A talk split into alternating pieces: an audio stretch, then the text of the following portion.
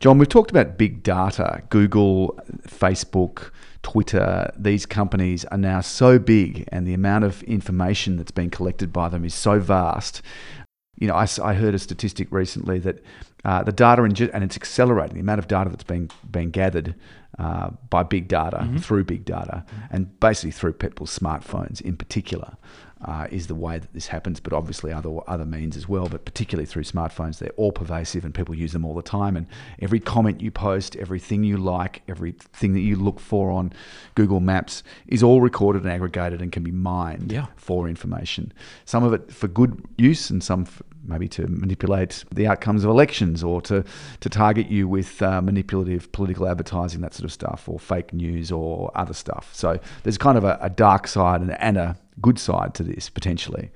We've talked about how AI assisted with big data can do a lot for medical advancement. So, mm-hmm you know, aggregating information about people's eyes and then inferring things about their health, their, their heart, yeah, yeah from yeah. from just from iris scans, yeah. which you know, of which there's hundreds of thousands, if not millions, that have been done around the world, and that data gets aggregated. I recently heard that every exhibition of art in the whole world, there is actually a, a database of every single exhibition of every bit of art in the whole world, which is amazing, ranging from you know from the top, the National Gallery of Australia or, or uh, MoMA in New York or mm-hmm. wherever it happens to be, mm-hmm. you know, right down to the the small uh, suburban church that's got an exhibition on over yeah, right. the Easter holidays, that kind of stuff. So there is actually a database that covers everything, and that enables all sorts of things that can be very practical and beneficial for artists, particularly ones who are trying to commercialize their work and trying to look at what works and what doesn't. Mm-hmm. And one of the key things that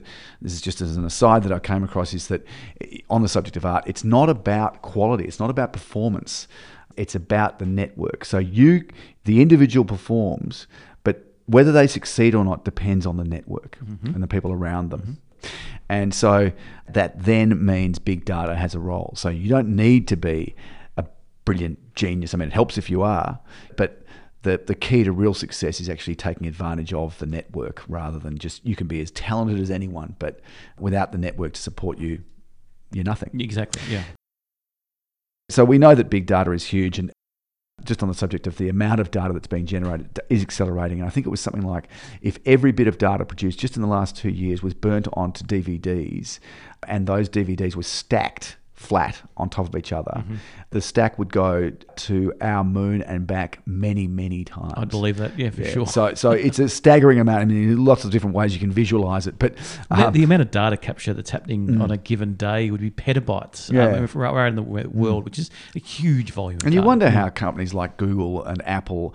Uh, can actually, I mean, what are they doing? They, they, I know they have these giant warehouses out in the desert of America and Nevada, and they're often solar powered, mm. and they're in the middle of nowhere because it's cheaper and whatever they can get the space to, to build the data centers. But you wonder whether they're just constantly having to build more and more and more, or whether they're finding more more efficient ways of storing it. Plus, there's the cloud you know, all, all that data that's going onto there as well. It's it's just an insane amount of data, and I just wonder how the, the, storage can be handled. But also the redundancies, the backups. I mean, you're not going to have one copy of it; you can have multiple copies in mm. case one data center is corrupted or fails in mm. some way, whether mm. it be hardware or software. Mm. So you've got multiple versions of the same data that's that's forever growing. Mm. So you know, let's assume it's four times the data. Well, you know, every second there's four times the that that in storage that's mm. happening right around the world as a minimum. So it's it is a concerning thing because then who has access to it? What what is actually happening with that data? Is it used for legitimate reasons? Is it illegitimate? Uh, it's it is a little concerning from my end. It's the safety and security side of things. Yeah. We we look at it.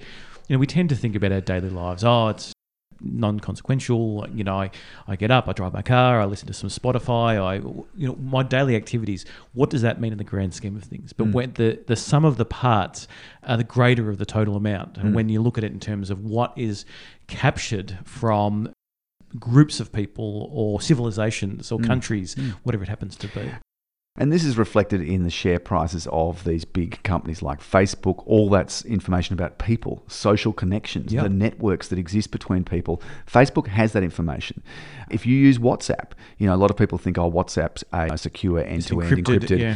Great, great way of, of secure communication. A lot of people use it, and it kind of it does what iMessage does from Apple phone to, to from iPhone to iPhone, but it allows that between any device. So you hmm. don't you can be on Android, you can be on any kind of phone, and you can use WhatsApp, and it's encrypted end to end. But all those communications, if you read the fine print, the old user agreement, the T's and C's that we've talked about in the past, that you know that often 300 page PDF that no one bothers to ever look at.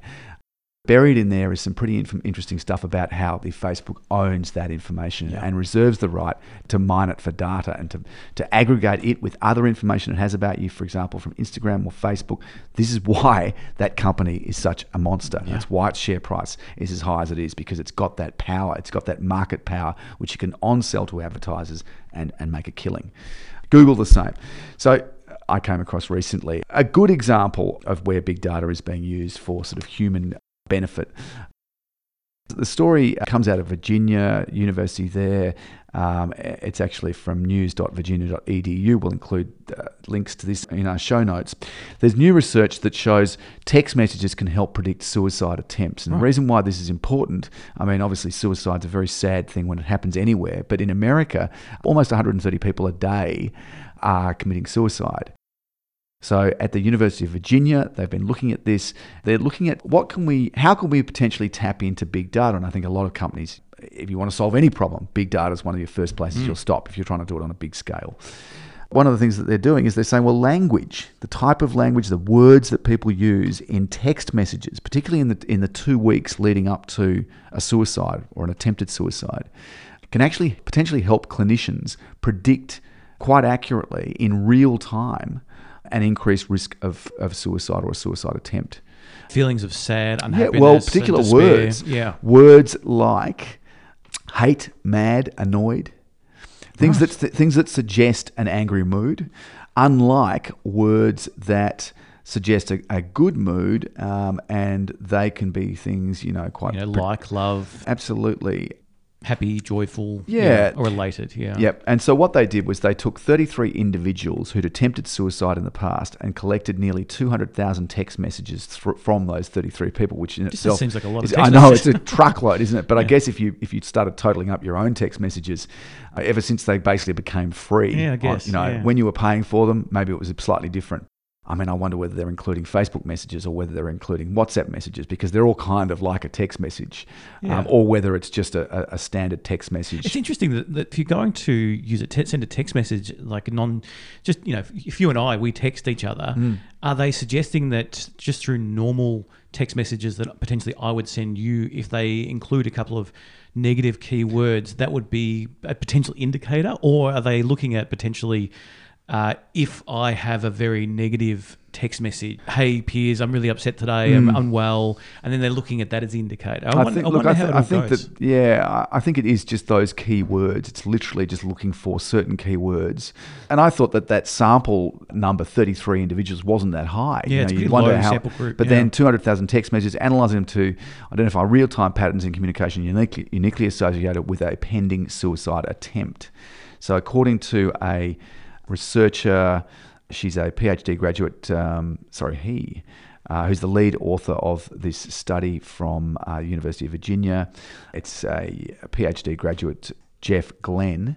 He said that, that this study was done because it's hard for clinicians to know when their patients are at risk of, of attempting suicide. So often they won't communicate it, or if they do, they'll only do it during the meeting. And the meeting isn't that they have with their psychologist or their mm. specialist or their doctor. Mm. They won't necessarily regularly update them on how they're feeling. So it might be once every couple of months that they see them, but in between time, their, their moods change. So that's why the, the, the tone of, their, of something like their text messages is indicative of, of where they're at in between clinical visits. What they're trying to do is look for unique signs within this two week window before a suicide attempt. Which give a sense of if, if a person is close to a crisis or if a crisis might be coming up. And does that suggest that there would be a person intervention or potentially AI within the phone would, would send a text message back with uh, you need to you need to feel happy. Yeah, here's here's the link to you know Lifeline Australia for example 13 11 14 if you have uh, unhappy thoughts Mm. etc then you can call this number and have a chat to somebody 24 hours a day. Look, something like that, yes. Yeah. Or maybe something flashes up in their clinicians on, on their phone or on their desktop and, and they can maybe get in contact with them. I mean, Mm-hmm. I guess it's obviously this is about prevention and avoidance. Mm-hmm. It's seeing a pattern in, in the tone of, of communications by text, but I'm sure there'd be other patterns in other forms of communication Mm-hmm. Yeah. which could also be looked at. Email, for example, even voice communications, or even stuff that's posted to social media. I mean, all this sort of thing can be mined, and we've we've even talked about how riots and civil unrest can be predicted quite accurately using things like social media to, Mm. to work out where flashpoints might happen and actually predict them in real time Yeah. and send authorities to actually hose things down before they get out of hand. Mm. Even even festivals. There's been examples of, of drones flying over music festivals Yes. and spotting violence, you know, Alerting and, and alerting people yeah. Mm. as it's happening or about to happen, looking for the, the early signs of, of things getting out of hand. Mm. Uh, so the same kind of thing is being applied here with text messenger. I'm sure it's just one form of digital communication that can be used, but you know, let's face it, we leave digital footprints uh, everywhere we go and everything through everything we do. This is just one example of where some of it can be used for a good purpose, and that would be to pre- prevent suicides and to assist people to counsel people when they're in need. Digital communication is in, uh, directly and, and very deeply integrated into our lives these days. I would like to see us, uh, you know, this study looking at people that maybe don't use a mobile phone as well and seeing how that cross Yeah. references. I mean, Yep, this, that'd be the control, wouldn't yeah, it? this looked at 33 people, you know, with text messages. Hmm. So if there was people that um, maybe were in a similar scenario, maybe they have a phone but didn't actually send many text messages, are there any things that they can infer from other data on the device, whether it be a GPS location in a particular spot where there may have been uh, an unfortunate his- history of suicides? Hmm. Or, or other data that can maybe captured as well. Mm. Yeah. the researchers at University of Virginia do admit that it's early days for this this work. They do need to do a lot more work to fine tune this, Yeah. to have a bigger sample and stuff. But the research will be published in the journal Clinical Psychological Science. Uh, we will include links with our show notes. And just again, John, that lifeline number you mentioned before. Yeah, Lifeline, if you uh, would like to speak to somebody, they're available 24 hours a day here in Australia. It's 13 11 14. Yep, and I think there's similar services elsewhere in the world. Yeah. Thanks for listening. We'd love you to review us on iTunes. It's a great way to let others know if you've liked our podcast. And don't forget to follow us on social media Beyond Infinity RPPFM on Facebook or Infinity RPP on Twitter.